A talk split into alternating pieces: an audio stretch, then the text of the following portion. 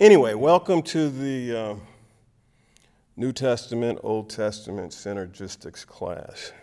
Um, how long this class? It will go no longer than six weeks. Whether we make it to six weeks or not, I don't know. We'll see. Um, we will go long, no longer than 90 minutes.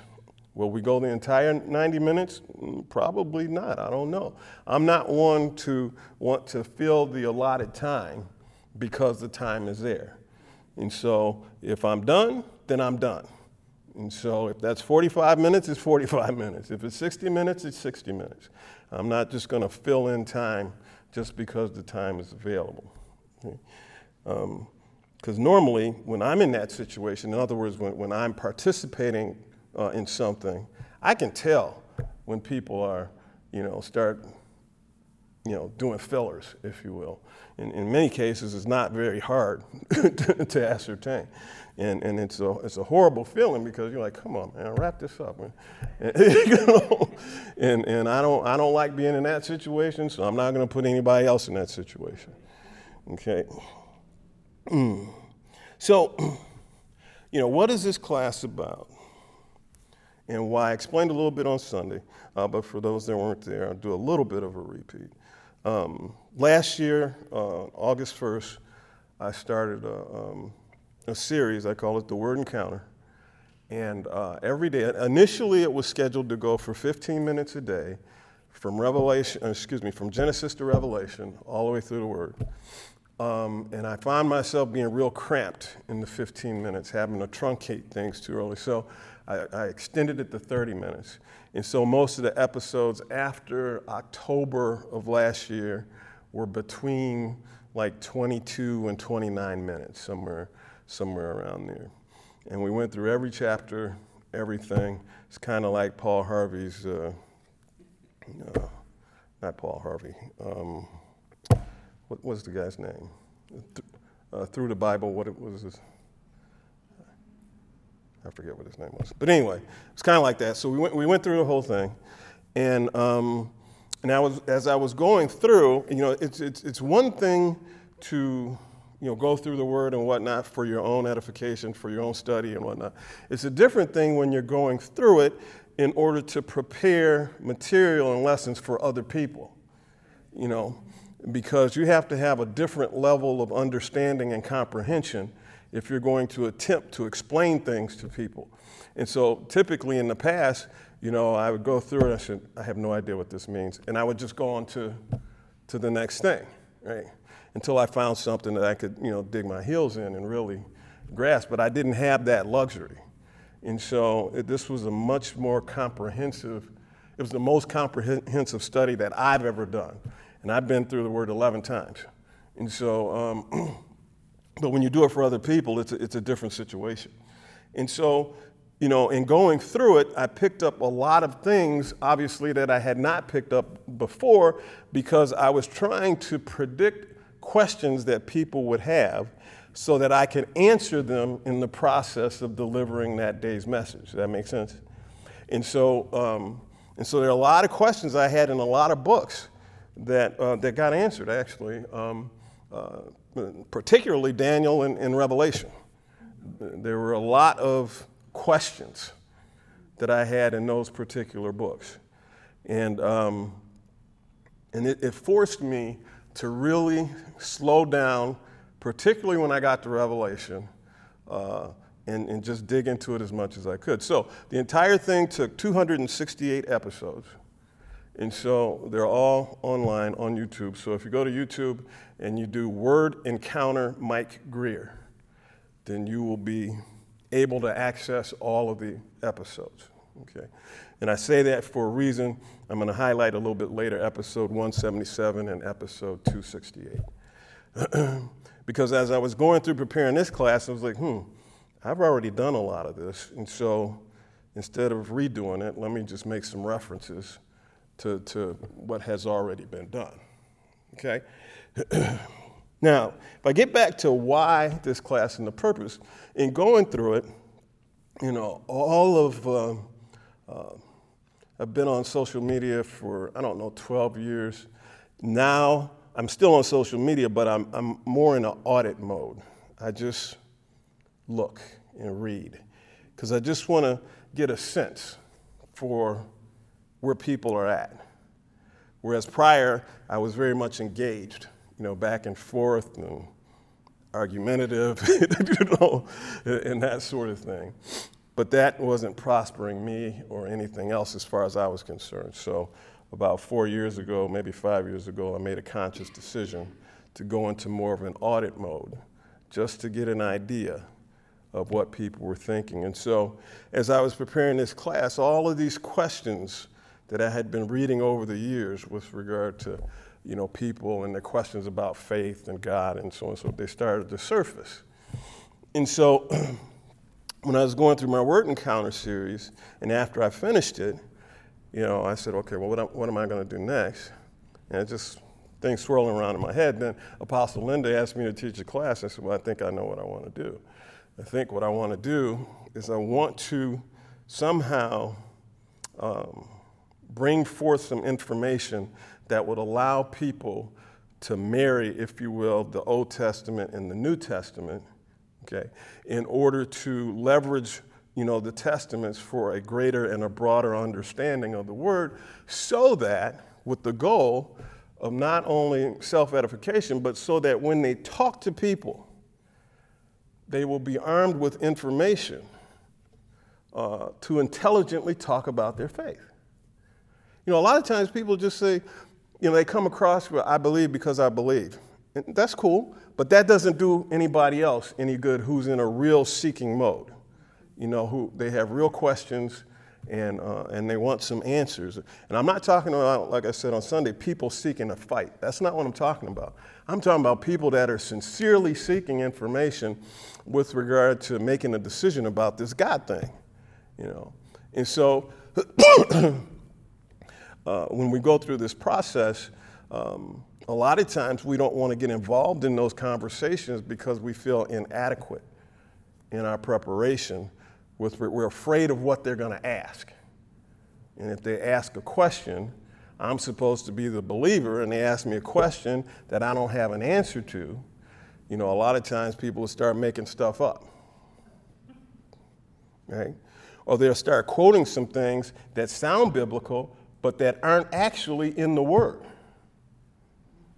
You know? And so, for instance, God helps those who help themselves. That's not in the word. Now that sounds awesome, right? but that, that's not in the word. That's not a biblical principle. You know? If you want to make a biblical principle, God helps those who are stupid. Because that's what he has done. He has continuously helped the stupid people. Right? But that doesn't sound very spiritual. You know, you know, God helps those who continuously turn their back on Him. Doesn't sound scriptural, but that's in the Word. You know, so people will start making up stuff when they don't know, you know, and they just try to get the thing over. Just a quick story, uh, you know, it's part of my story anyway. Um, I had been a, a, a, believer ever since I can remember, you know, and um, and the, the, the degree of belief would come and go, but there was always a sense in me, this God sense thing. And sometimes it actually got on my nerves, to tell you the truth because it was at odds with some of the things that I may have been doing at that time. Okay? so I was working at um, Ford Motor Company, and I had a colleague, turned in to be a good friend, an Indian guy from India, not, not Native American. And, uh, and we had, I had been coming here to Harvest for probably about two and a half, three months because what happened was uh, at 31 is when my wife got pregnant with our first child. And I said, okay, this, this is no game time anymore. I can't, can't play around with this thing called life because I've got this other life that's dependent on me. And so I said, no, it's time to get serious. And so I started seeking some things of the Lord. and, um, but I had not engaged the word yet. And so I'd gotten into this conversation with this Indian colleague and, uh, you know, ventured into the faith realm. And he started questioning and challenging me. And I couldn't answer him. And I got mad. I got very mad. And so then, about a week after that, I started taking the word to work with me every day. And, you know, I'm not proud to say this, but I would go on extended bathroom breaks. and I had my word with me to the extent that sometimes uh, when I stood up, I didn't feel my legs. but, uh, and so for the next seven months, I devoured the word. And I did it because I was preparing for the next encounter. That, by the way, never took place. I was ready. I was everything he asked, everything he questioned me on, everything. I was ready. Now, my motives were wrong because my motives were I'm going to put this guy in his place. That was my motive. But I never had the opportunity again to have that kind of free flowing dialogue with him. It's probably a good thing. But, uh, but anyway, that was kind of my um, entree into what I call word preparation. You know, because in that process, I was doing it for the wrong reasons, but I was so enraptured by the word that I couldn't wait to do it again and again because every time I went through it, more and more and more questions were being answered. Now, the bad part is that for every question that got answered, five to 10 more questions came out of that. And so pretty soon it became obvious that I was in a death spiral, that this was not going to end well as far as getting to a place where it said, okay, finally, I've got all the answers. that was never going to happen. And so I had to come to a resolution with some things. and so I had to tell myself and this, was, this is hard for a person like me, I had to tell myself that there are just some things that I will never know. And I have to be cool with it. I have to say, okay, I'm fine. If I never know everything, I'll just never know. But I'm fine because these are the things of the Lord and I trust you. So I just had to come to that resolution within myself, you know.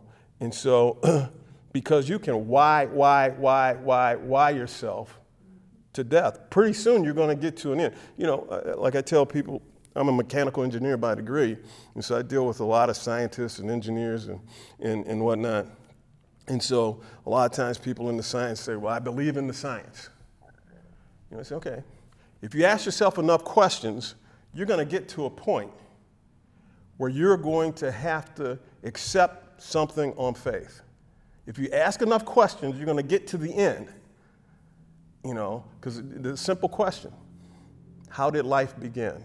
Well, then life, and, then, and it says, okay, you believe in evolution? Okay. So then, so then, then man, and then monkeys, and then before that, and before that, and before that. Okay, but you get to this point. so, how did this earth come about? Uh, well, uh, there's a you know, Big Bang Theory, this, that, and other. Well, how did the bang take place? Uh, see, at some point in time, you get to the point where you say, well, I believe it because I believe it. That's called faith.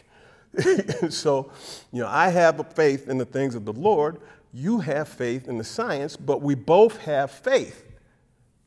See, you're trying to deny that you have faith, but no.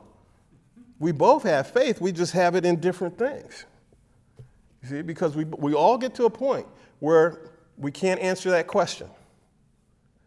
And so, if somebody is insincere in their seeking, in their quest, then they will do that to the point where they can convince themselves that, see, he doesn't know, but they don't, they don't examine themselves with regard to what they believe.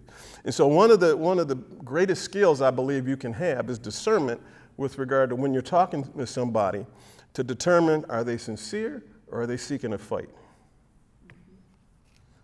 You know, if they're seeking a fight or something, you're wasting your time.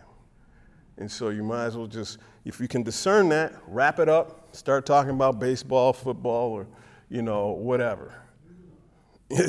Because that's going nowhere. But the seeking person, it's not only what they say, it's also their, their expressions and their mannerisms. There's just something about it that comes across. This person is sincere. You know, they're, they're really looking for something. And so that's when we have the opportunity. I forget who had, who was it? Uh, the guy was uh, riding in the chariot reading, reading the word, and the disciple came running up by. yeah, Philip comes running up by and say, "Hey, what you reading?" you know, you, you know, oh, yeah. He says, "Well, I don't know, but I don't understand it."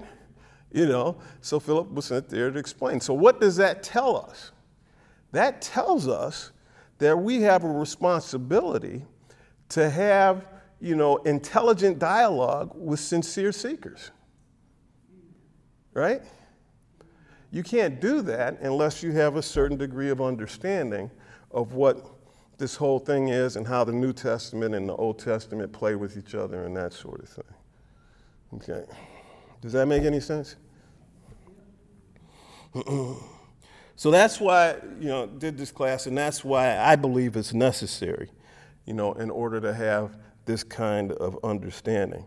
Again, it's for the edification of other people. It, uh, it, well, in the process, it will bolster your faith, you know. But you know, we're, we're, we're, we're, we're seeking to be, at least I'm seeking to be more other oriented, you know, instead of always thinking about things that are affecting me and, and that sort of thing. Okay. So, in going through this, you know, there were a lot of discoveries I had with regard to the Old Testament and the New Testament. And there's some things I believe that we need to do in order to get a better handle on Old Testament and New Testament issues. Um, the first one is timeline related issues. You know, timeline issues are important. You know, when does it see the Bible, the Old Testament in particular, is not written in chronological order. Okay? And so it, it jumps. And so, um, and sometimes that can be confusing. Matter of fact, uh, first few times you know, I was going through the word, I thought I was crazy because I was reading something and I said, didn't I read this before? you know? and so, because Kings and Chronicles have a lot of the same dialogue, covering the same stuff. And so I was reading, I like, nah, maybe, no, I don't think I.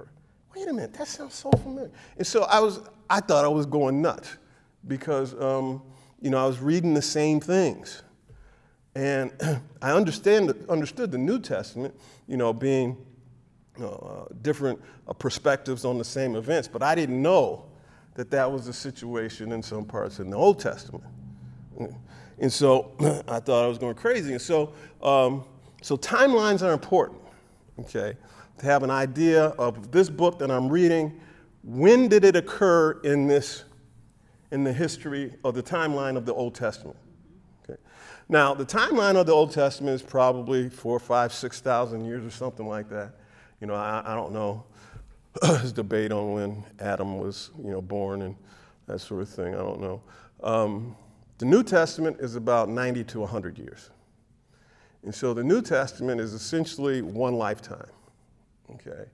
And the Old Testament, you know, several, several lifetimes, generations, you know, you know, centuries. And so, you know, the timeline between the two is very different. You know, New Testament is about two thirds of the Bible. I mean, Old Testament is about two thirds of the Bible. New Testament about one third, somewhere around there, and um, just a lot more um, information and whatnot in the Old Testament. So, I'll be right back.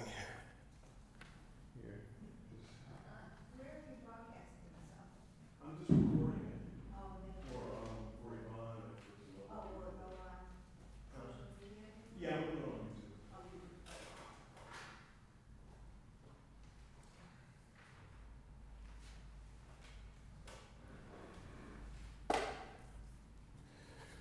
Okay, so I'm just uh, passed or handed out a timeline of the Old Testament, you know. And in episode 177 of my Word Encounter series, I go over this in detail, okay? As far as, because this was the episode uh, that concluded the from Genesis to Malachi, the entire Old Testament. And so I summarized the Old Testament in that episode, okay? And so, um, and so here's a timeline. This is for, for your, you know, for your benefit, just because it helped me a lot when I look at stuff like this. It gives me an idea of when things occurred as far as the books and the timeline and, and all that sort of thing. Okay? So I hope you find that beneficial. Similarly, I'll be right back.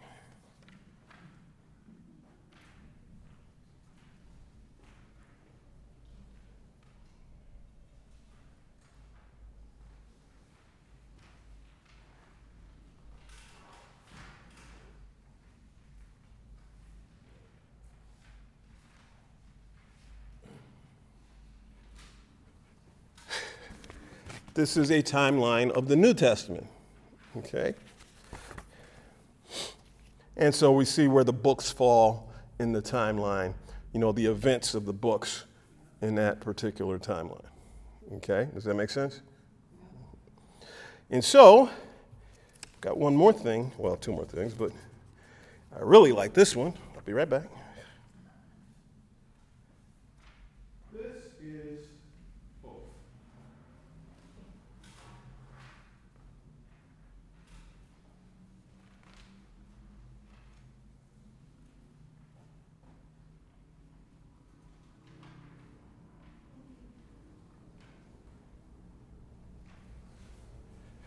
And this is the both the Old and the New Testament, a little more condensed timeline than the previous two that I handed out.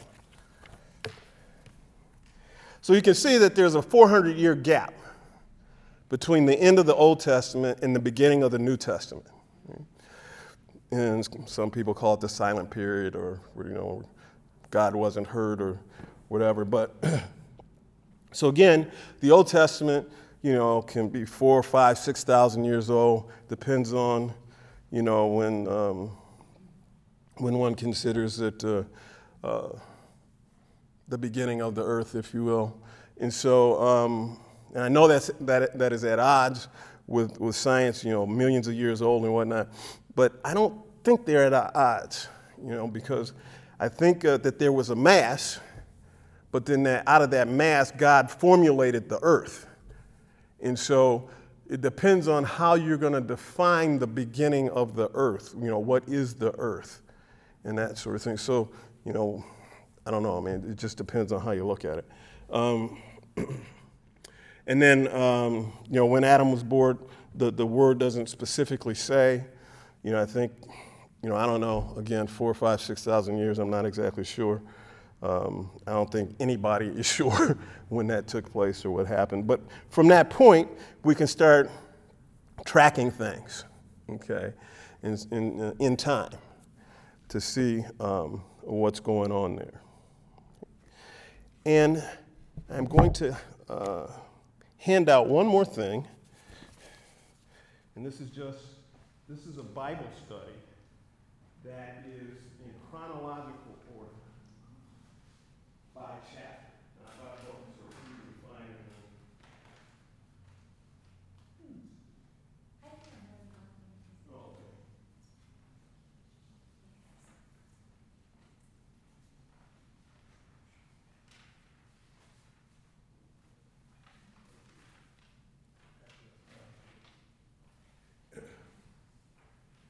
Now, I just discovered not too long ago that there are actually chronological Bibles. I didn't know that. And so, um, you know, you don't need to have a chronological reading plan. You can get a chronological Bible, and things appear in the order of uh, chronology. Now, there are some books in the Old Testament, not exactly sure when they were authored, like Job. Okay? Not exactly sure. You know, because there's some references, and so people are making some educated guesses with regard to when it actually took place.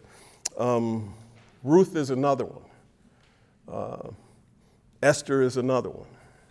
And so, not exactly. Those, those books, uh, those books, and then if you add Proverbs, uh, Psalms, Ecclesiastes, and the Song of Solomon, they don't fall in the story of the Old Testament, if you will. They're standalone books. They don't reference anything else. They're just standalone, but they're sprinkled through the Old Testament, you know. And there has to be some kind of reason and rationale behind that, but I'm not sure what it is. but they're not a part of the chronology of the, of the story of Israel. And so, um, so there are some guesstimates that are being that have been uh, conducted by scholars with regard to when exactly some of those events took place. Okay. it's interesting because some of those books are actually my favorite books, um, and they're standalone and, and what, except for Job. I do not like Job. But, you know, you know, and the thing, I mean, I got a lot of questions of the Lord about Job because the Lord restored Job at the end, right? But what about his first kids? you, know, Job got a new family, new, but you know, his, his, his firstborns, they, they paid the price. You know, yes. You know, and so, and then this whole, this whole negotiating with Satan thing, that bugs me, you know? And so, because uh, it sounds like, you know, Satan is, is cutting a deal. He says, well, this only happened because you, you kept your protection around Job. You know, if you didn't have your protection, then something else would have happened. And God says, well, okay, I'll remove it. You know, so it sounds like they're, they're in this negotiation thing, you know, which is, um, which is weird. But there is, in my opinion, this is my opinion, there is some kind of relationship between the enemy and God that we don't understand. And, and the reason I say that is you can go to Jude, and I think it's chapter 9.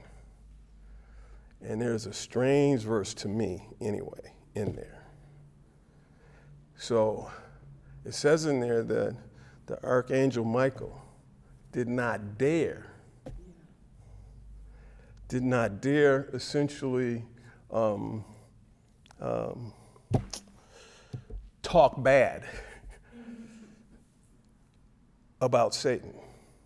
It says all he did was rebuke him with Jesus' words, but it says he did not dare. So there, there, there's some kind of thing there. I don't know if God looks at Satan as, as his unruly child that, um, that he has to discipline and so it's for me to discipline them. It's for you to put them under your, your feet, but it's not for you to disrespect them or something. There's, there's something interesting going on there that I don't get.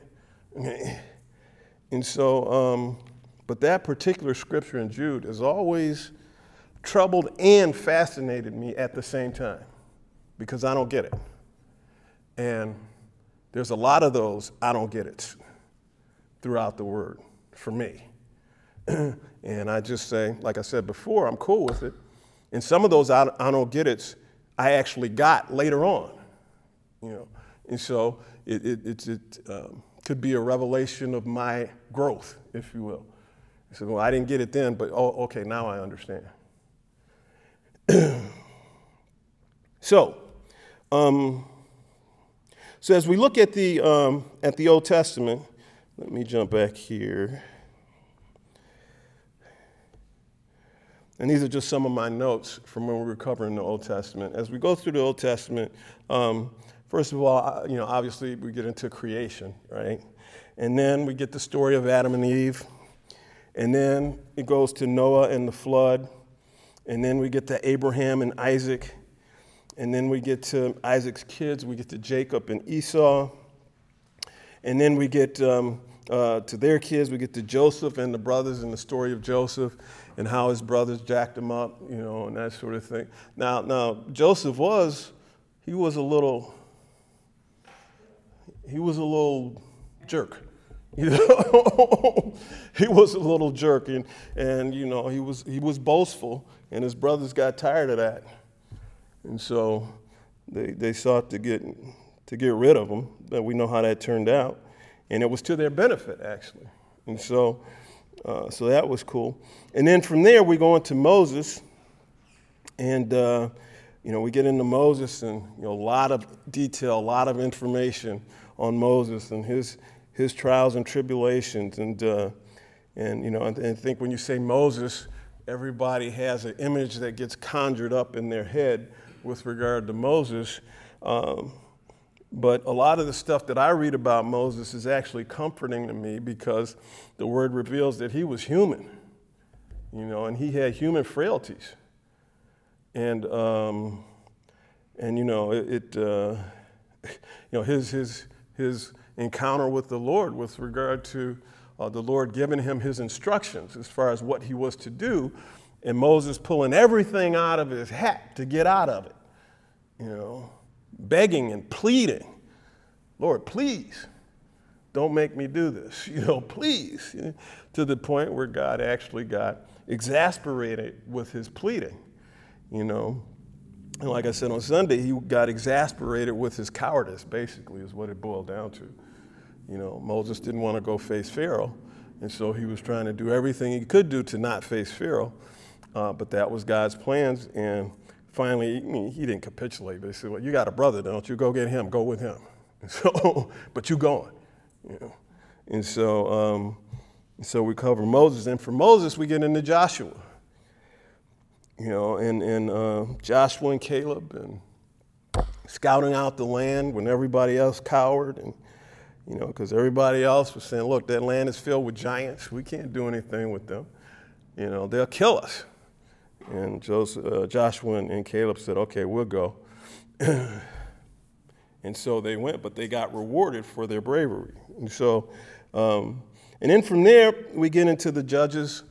You know, we, um, I skipped over skipped over the Exodus, basically. You know, uh, Israel coming out of, uh, out of Egypt and, and all that that entailed, going into some detail into that. And uh, every every April or into May, I, I watch the Ten Commandments. Um, there's, and I know there have been some remakes, but the, the Cecil B. DeMille one is the one that I watch. And uh, that sucker's long. you know? I think it comes on at like 7.30 or something like that, and then it ends close to midnight. You know, and most not, and yeah, there are a lot of commercials in there and that sort of thing. But um, there's just something about that movie. And, you know, I could probably recount every scene, but I watch it every year. Uh, and just, you know, all of the things uh, that took place. And some of the things, you know, I just kind of find funny uh, in, in, in the movie's depiction of them. But um, I don't think crossing the Red Sea was probably quite like it was depicted. Um, I think that there were probably a whole lot more chariots and, and soldiers and, and that sort of thing, and probably a lot more carnage than what is uh, displayed in that, because, um, yeah, because it says, you know, Pharaoh took his entire army, and so that had to be a whole bunch of folks, you know, going out there. And, um, but I would have loved to see what the fire tornado looked like you know, in real life. I, I would like to know, you know, just what, what did this look like? You know, what was this thing that stood between the army you know, and the Israelites. And, and you know, was it a wall or what was the deal? I, I don't know. And so, um, and so there, the, the, the Israelites cross over uh, into the promised land, but um, they haven't actually conquered it yet. It was occupied. And um, Moses angered the Lord because he struck the rock instead of speaking to the rock. And that, that seems like such a minor infraction, you know. And so he told Moses to speak to the rock. And Moses had his staff and he struck the rock. And the Lord says, Because you did that, you will not set foot in the promised land. And so that seems like getting a death penalty for jaywalking. But, uh, you know, I, I don't know exactly why, but that's what the deal was. And, um, and so uh, he hands over, you know, the, the, the, the, the baton, the leadership baton is passed to uh, Joshua. And uh, Joshua had shown himself faithful for decades, you know.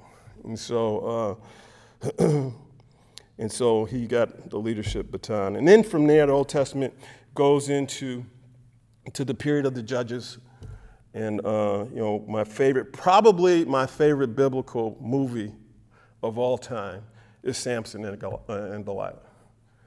And um, because to me, there are so many rele- relevant lessons in that movie, particularly for young men.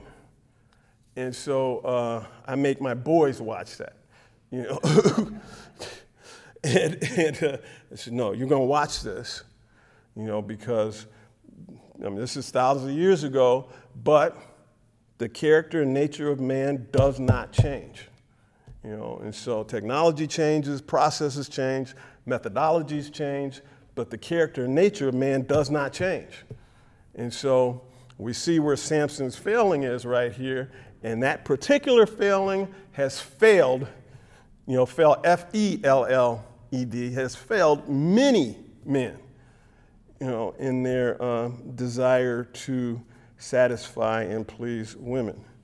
And so I love, I love that particular story. Um, even the way it ended was, you know, kind of heroic to me. And so uh, that is actually my favorite biblical movie of all time. Um, and so the word goes over uh, all that Samson was given how he, I'm not going to say he took what he was given for granted. I don't think he understood everything that he was given. And I don't think he understood the responsibilities that came along with what he was given. You know, and so, you know, maybe he did, but I, I don't know. I just don't think that he did. And so, but, you know, he saw the light and he knew what he had to do, and he did it. And then we get into the book of Ruth. Again, this is kind of a standalone book. It doesn't really fall in the chronology of, of Israel. And then, um, and then we get into Samson, excuse me, Samuel, Saul, and David. And uh, I think just from my experience in, in, in, being in Christian communities and talking to people, Seems like out of all the things in the Old Testament, other than Proverbs and Psalms, the thing that people are probably most familiar with are Saul and David. And so the word goes into, you know, Samuel's relationship with Saul, you know, telling him who he was, uh, speaking into him who he was, and um, and then Saul. I, I think probably Saul is typical of most people and what they would do if what happened to Saul happened to them. And so Saul did some good things, and then he started to he started to wane and go south and whatnot. And so David was anointed as his replacement, but he couldn't do anything until Saul was deposed, but he wasn't to be deposed at David's hand. And so David had to be on the run away from Saul because Saul knew that David was his replacement, so he was trying to kill him before that could take place. and so then we get into David, and David, um, who was lauded by many of us for all his wonderful things, but again, he had failings. And so the greatest one is the one with Bathsheba. And this is just, you know, when you read the story, it's like, in the back of my mind, it's like, man, this is ruthless. You know. you're reading, it's like, David, man, what you doing? You know, so this guy, you know, Bathsheba, Bathsheba's husband is a warrior, you know, a brave warrior and whatnot, and a man of noble character. Noble character. David sends for him to come in, essentially uh, trying to get him to sleep with his wife because David had already slept with his wife and she was pregnant. And so he wanted to pull what we call the okey doke on this guy. He said, Go sleep with your wife, you know, is so that, so that, you know, you think it'll be your kid. but this guy was too noble. He says, No, I'm not going to come back and sleep with my wife and enjoy the pleasures of life while my men are out there fighting and dying. He says, No, I'm not going to do that. Now, you know, in, in, in regular wars and or normal wars, there's a period of R&R where they, you know, rest and relaxation, where they pull the guys from the front lines, they send them somewhere and they rest. And so this could have been a form of R&R, R&R for this guy, but he said, no, I'm not going to do that. You know, that's not going to happen while my guys are out there fighting. No. And that frustrated. Here, here's this guy. Is a lesson. Here's this guy showing nobility, showing honor, and that frustrated David.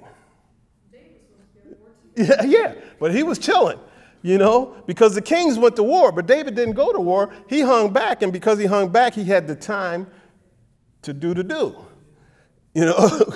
and so so this guy is showing honor, and, and it just reminds me how many times have you been in a discussion with somebody and you aren't doing anything but displaying respect and honor and whatnot, but you're on a different side of an issue and they get ticked? They get mad. And the best thing you can do in those situations and circumstances is don't get mad back. Because if you don't get mad back, that frustrates people even more. Because when a person is, is wanting a fight, and the person that they want to fight with is not participating, that's extremely frustrating because there's no outlet. You're yelling and screaming, and, and there you are just sitting there calm, not getting upset, not getting angry. Now, most of us can't do that. You know, that's a very difficult thing to do.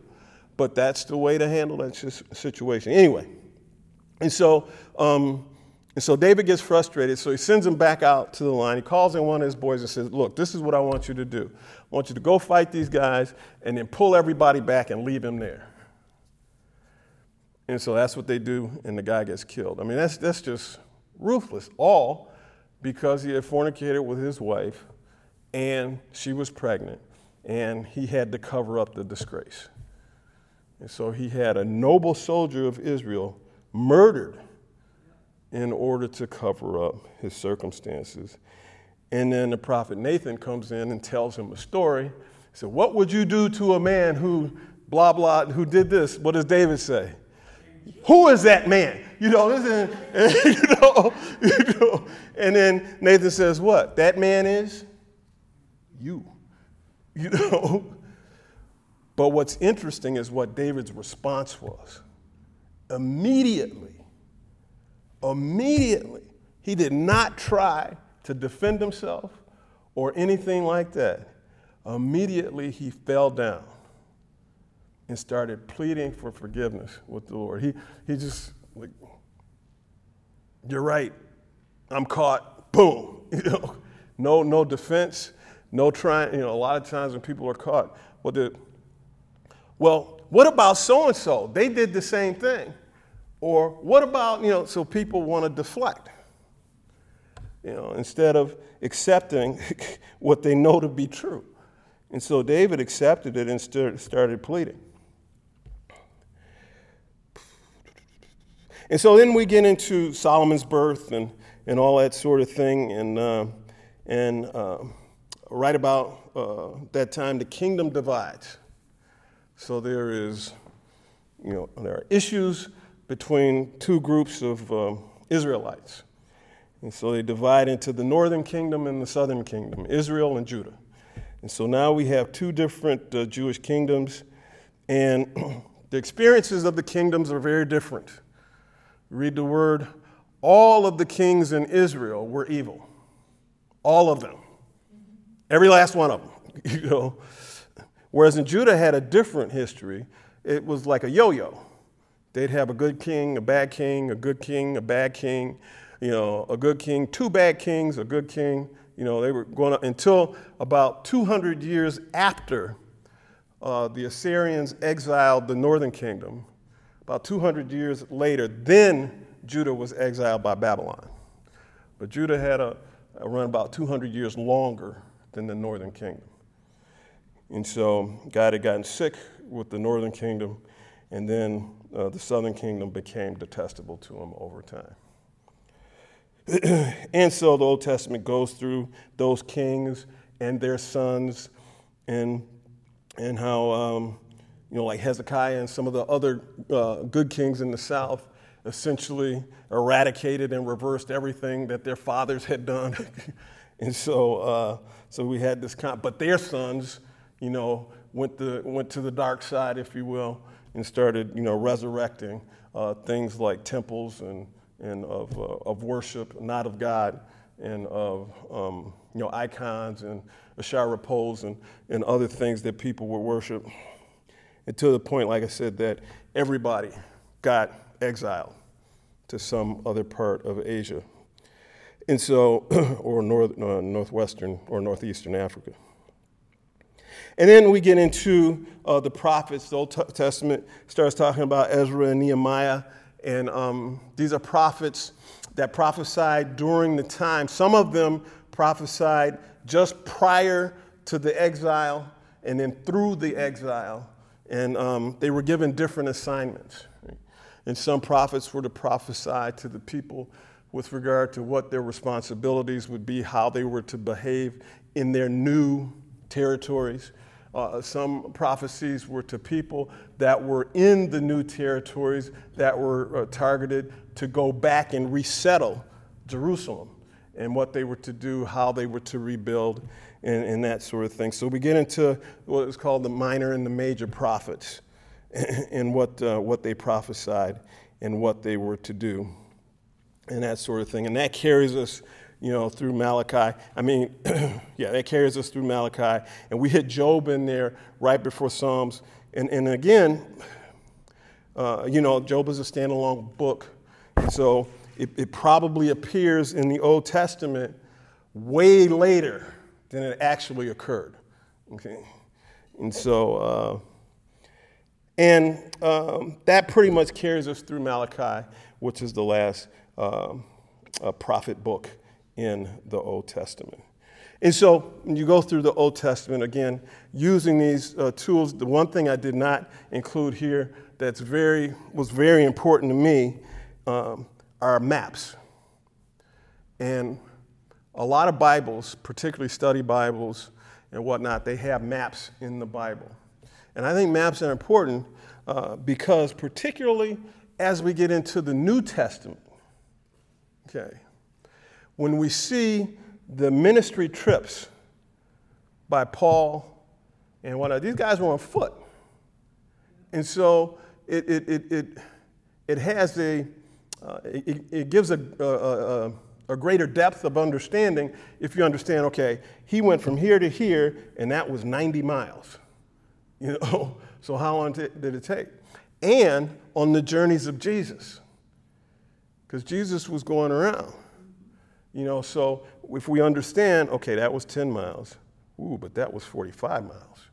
You know, and that was that gives us a greater comprehension of what is happening as they're going on these trips throughout these territories. So then, that brings us to the conclusion of the Old Testament. If we jump into the New Testament, um, we have the Gospels. You know, we have uh, Matt, Mark, Luke, and John. Uh, a lot of scholars think Mark was the first book that was written, and that some of the other books actually borrowed text from Mark. There's a lot of verbatim sharing, if you will, between some scriptures, uh, between books. Some are not verbatim, they're, they're covering the same event, uh, but they're not verbatim word for word. Others are verbatim word for word. And then there are, of course, events that are covered in some books that aren't touched in other books. And so, essentially, these are four different guys accounting for the period that Jesus walked the earth. And so, those are the Gospels. And I know some of this stuff you guys know, but a lot of people don't know this. You know, they just say the Bible is just this mysterious book that has no organization, or but it does have organization. And um, so I'm just trying to highlight some things as far as how the Old Testament is laid out and how the New Testament is laid out. And then the next time we'll get together, we'll start getting into okay, how do they play with each other? Okay. Second part we're getting into Acts, uh, specifically the Acts of the Apostles. Okay, and so the book of Acts covers. Uh, the Acts of the Apostles. Well, let me back up first. Okay, the Gospels. And so, for the for the knowledge of those who might not know, the Gospels cover Jesus' life. And so, we have Jesus' birth, we have Jesus' young life. You know, we have his birth as, as a baby. He reappears as he's 12 years old. The word doesn't really say anything uh, about him between that those ages. You know, we really don't hear anything about Jesus as a teenager. So we, we, we don't know exactly what the situation is. We go from him being 12 years old and him preaching in the synagogues, you know, educating the, the scholars and whatnot. And then the next thing we know, he's probably about 30 ish. And so we don't know exactly what's happening in that time. so go through his young life again, then, and then um, he meets up uh, with uh, John the Baptist. He gets baptized. John doesn't want to do it because John is like, you should be baptizing me, not me baptizing you. He says, no, this must happen. And so he, he does that. And then, uh, you know, God kind of publicly anoints him. You know, this is my son in whom I'm well pleased. Do what he says, you know. And so, and this is done for the edification of the people that were there. And then, um, then we get into Jesus' ministry and his ministry trips and how he fed the 5,000 and the miracles that he performed. I brought Lazarus back to life and you know, everything that he performed, how he healed the woman at the well, how, you know, all of these things um, that he did, giving an account for his ministry trips. And so, um, and then we get into him uh, pre- uh, preparing his disciples for his departure. You know, educating them. Uh, don't think that I'm essentially going to be here uh, till, you know, we're not going to get old together in, in the sense that you know, okay? Because I'm preparing myself. And, you know, Peter tries to shut him down uh, because Peter's thinking, you know, like most people think, think now and thought then, that the most, uh, the most important thing is the preservation of life. And no, don't talk about you dying. You're not going to die. And Jesus tells them to get behind me, Satan. You don't, you don't understand. There's a plan that's being executed here that you don't understand. You know, I have to, this has to take place. And so, um, and so we go through his crucifixion, uh, where people are, you know, calling them names and spitting on them and all that sort of thing. And then Jesus pleads with the Father, don't do anything to them because you know, they, they just, they're ignorant. They don't know what they're doing. They don't understand the plan. They don't see, you know, he's, he's actually pleading for mercy for these people that are actually causing him harm. And then we go through his resurrection. You know, uh, he gets resurrected uh, and whatnot. And there's very, very little scripture on what happened between his death and resurrection. But there's some indications with regard to what took place during those three days and how Jesus had descended down into the underworld, if you will, and dealt with some issues and where the word says something to the effect that that's where he got the keys to the kingdom. That's where he snatched them from the enemy. And whatnot. So, so some things that were going on down there, he wasn't just resting until he got resurrected. And so, um, and so then he's resurrected, and then he walks the face of the earth, revealing himself to his disciples and whatnot for 40 days. And then after 40 days, he ascends into heaven at the right hand of the Father God. And then we go into the book of Acts where the apostles get empowered You know, Jesus tells them, I have to go. The reason I have to go is because one has to come. And that one can't come until I go. And that one that comes, he will be instilled in you. And then you will be empowered to do all that you need to do. And so the apostles get the apostles get empowered in the book of Acts. The Spirit gets poured out over all of them and other disciples. And they start going on mission trips.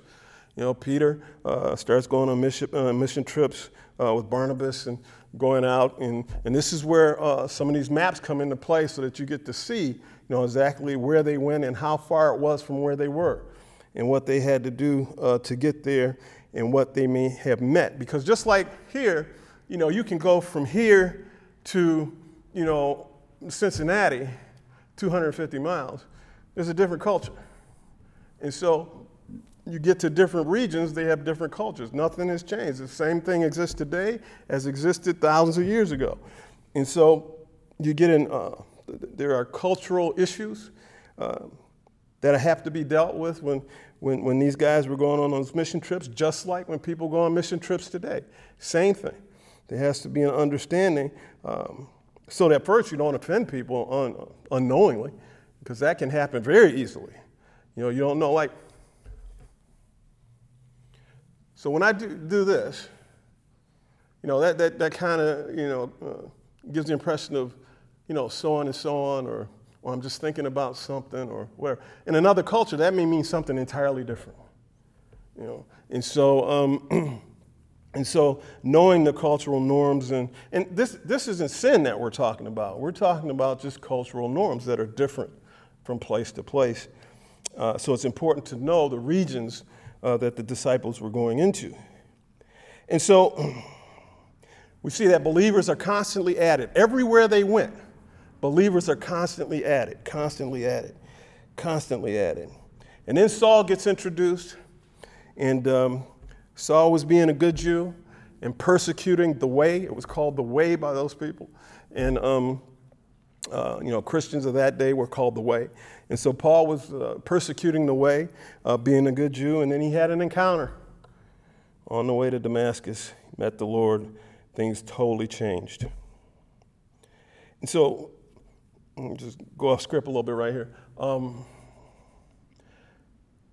when we were on the hunt, we being the U.S., was on the hunt for Osama bin Laden and whatnot, I couldn't help but in the back of my mind think,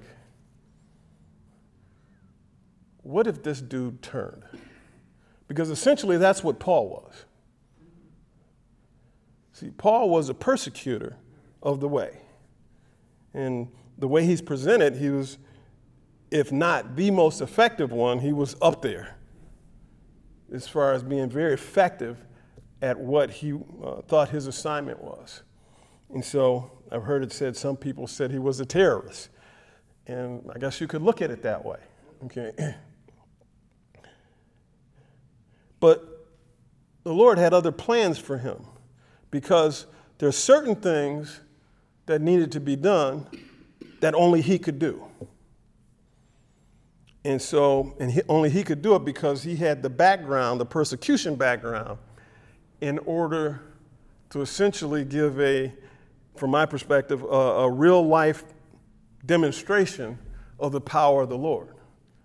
Because here you have somebody that is, you know, happy to execute people of the way. Now he's their greatest champion. What, what, this doesn't make any sense. You know? And it took some convincing of the Christians because they didn't believe it either. You know, I mean, just think about it. If I use that example, Osama bin Laden, and he turns, and we're having a service, and he walks in the door. What would you think? Some people that have uh, permit to carry might, you know, might make a reach for something, right? I mean, if we're honest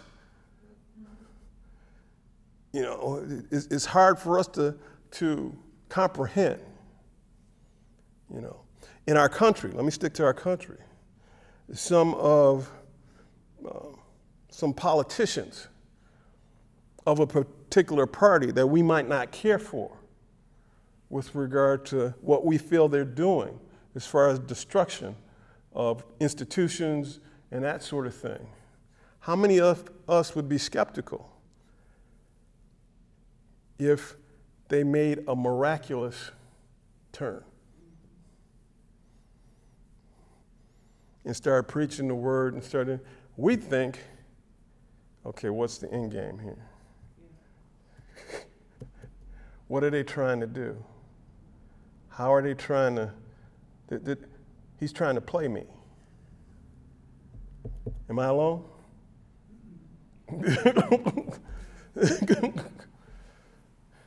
so there, there, there, need to be some convincing. We'd be like the disciples. There, there's got to be some convincing, you know, that this is authentic, that this is real. Because, you know, theoretically, we know this is, we know this is possible. But practically, we're very skeptical. And so there's going to have to be some convincing, you know, uh, that goes on. And that in and of itself is not a bad thing because Jesus, he commended the Bereans because he said, the Bereans, because he said, look, this, this is what I give to you. He says, you study the word, you listen to what people say, and then you go and you analyze it. You know, you study it, you make sure that you're not being led astray. And for this, he commended them.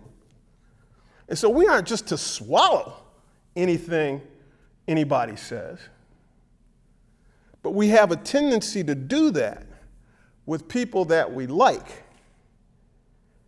and then scrutinize the people that we don't like. And that's why you know, what I do is when I hear some information about something, and you know, I have opinions on everything. So uh, when I hear something that I agree with, when I hear people that I uh, um, want to agree with speak about something, I scrutinize what they say more. Why? Because I don't want to be manipulated. Because I know that when I am predisposed to believe something, the probability of me being manipulated from disciples of that perspective are going to be greater because I want to believe it. Does that make sense? And so I scrutinize them more. I make sure that what they're saying is the truth. And sadly, a lot of times, most of the time, when I get into investigation mode about what's being said, a lot of things are exaggerated.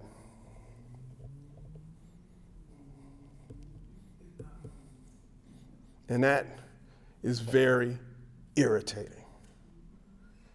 Because I want to believe the exaggeration.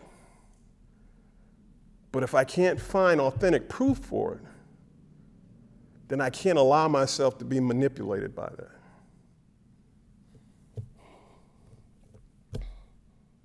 Anyway, um, so then Paul goes on his mission trips, and again, this is where maps are very important so that we can see you know, where he goes approximately. How, you know, a lot of times at the end of these trips, these guys were tired and they needed rest. And when you look at where they went, you understand why, you know, and what the situation was and whatnot. And so then we get into the epistles of Paul, the letters.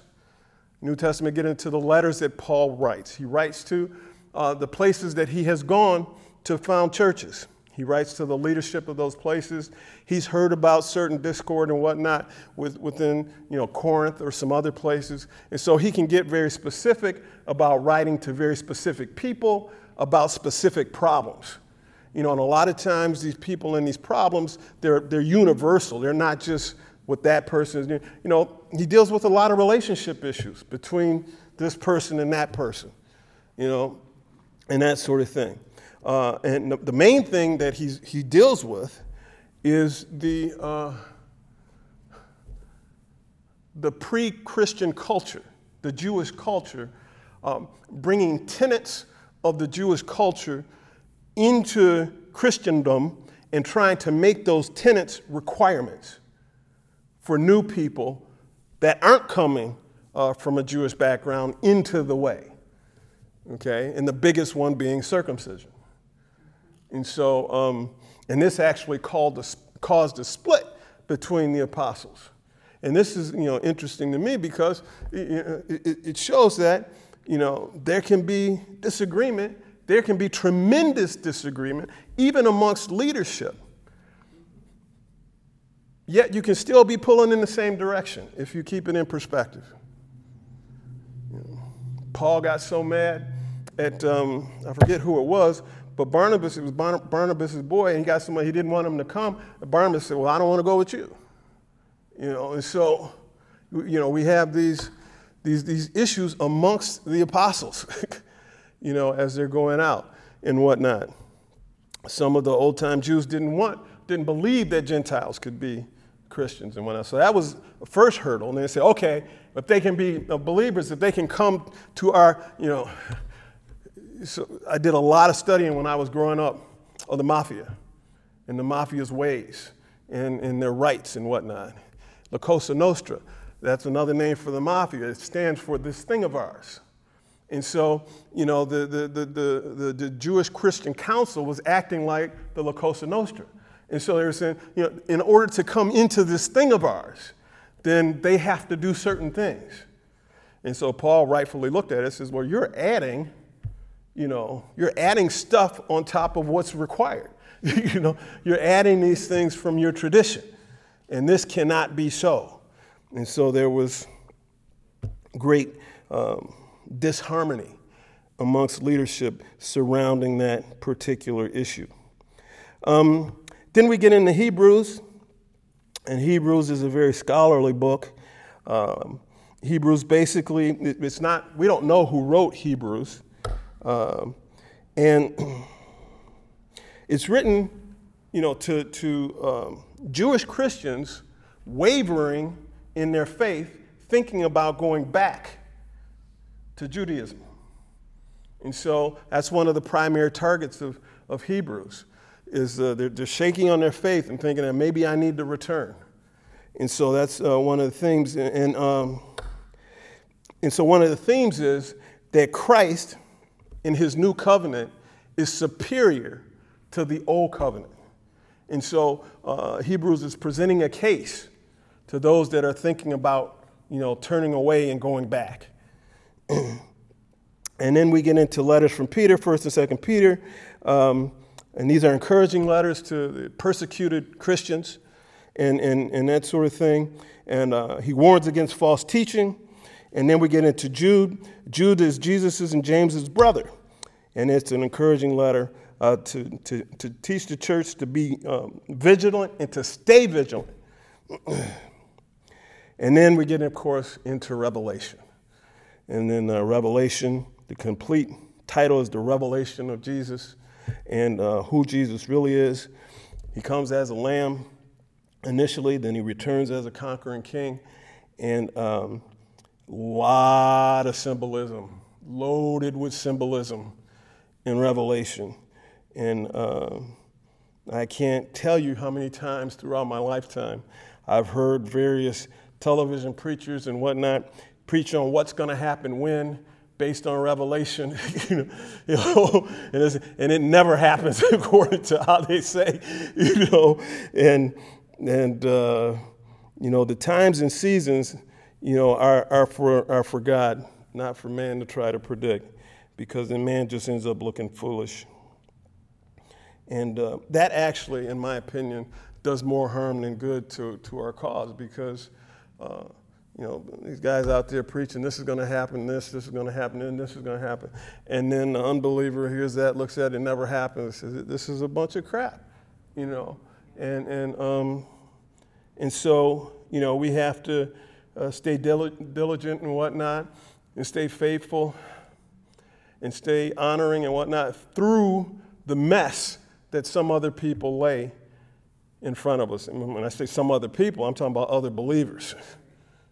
You know, you know what is the saying? I've seen the enemy, and the enemy is us. I think that has more truth than anything else. Um, you know, overcoming us. Uh, I'll give you a perfect example my own testimony. Um, I stayed away from the things of the Lord because, like I said before, I had this deep sense of God, but I stayed away from the church and the things of the Lord because of the hypocrisy that I saw. And I, you know, now, I got to be honest, probably a healthy percentage of that was me looking for a way to not conform, you know. And so, and so look at all this hypocrisy. This, this, is, this is garbage. This is, and then, but, but a, a healthy part of me really believed that. I mean, it, some of it was me looking for an excuse, but you know, a lot of it was, was I, I was just turned off by what I saw. And then, like I told you, when I got into the Word, I discovered something. I discovered that I was allowing other people's example to determine my destiny. I gave other, I gave other people the power to dissuade me from pursuing the things of God because of what I saw them doing. And when I got into the Word, I was like, oh my God. They're, they're just not being faithful. This has no reflection on what this says. You know, I can't let other people determine my fate. And so that's why it's so important for everybody to have that personal relationship. And to have that personal relationship, there has to be a certain degree of knowing of God. And part of that knowing is intimacy with His Word. You know? And so I just wanted to uh, lay the foundation uh, for the Old Testament and the New Testament tonight so that next week we can get into, okay, like the revelation of Jesus in the Old Testament and, and, and that sort of thing. Because part of what really turned me on to the things of the Lord were the prophecies in the Old Testament manifesting in the New Testament. And so those were like, um, you know, that was like epoxy to me as far as cementing me, you know, into the things of God.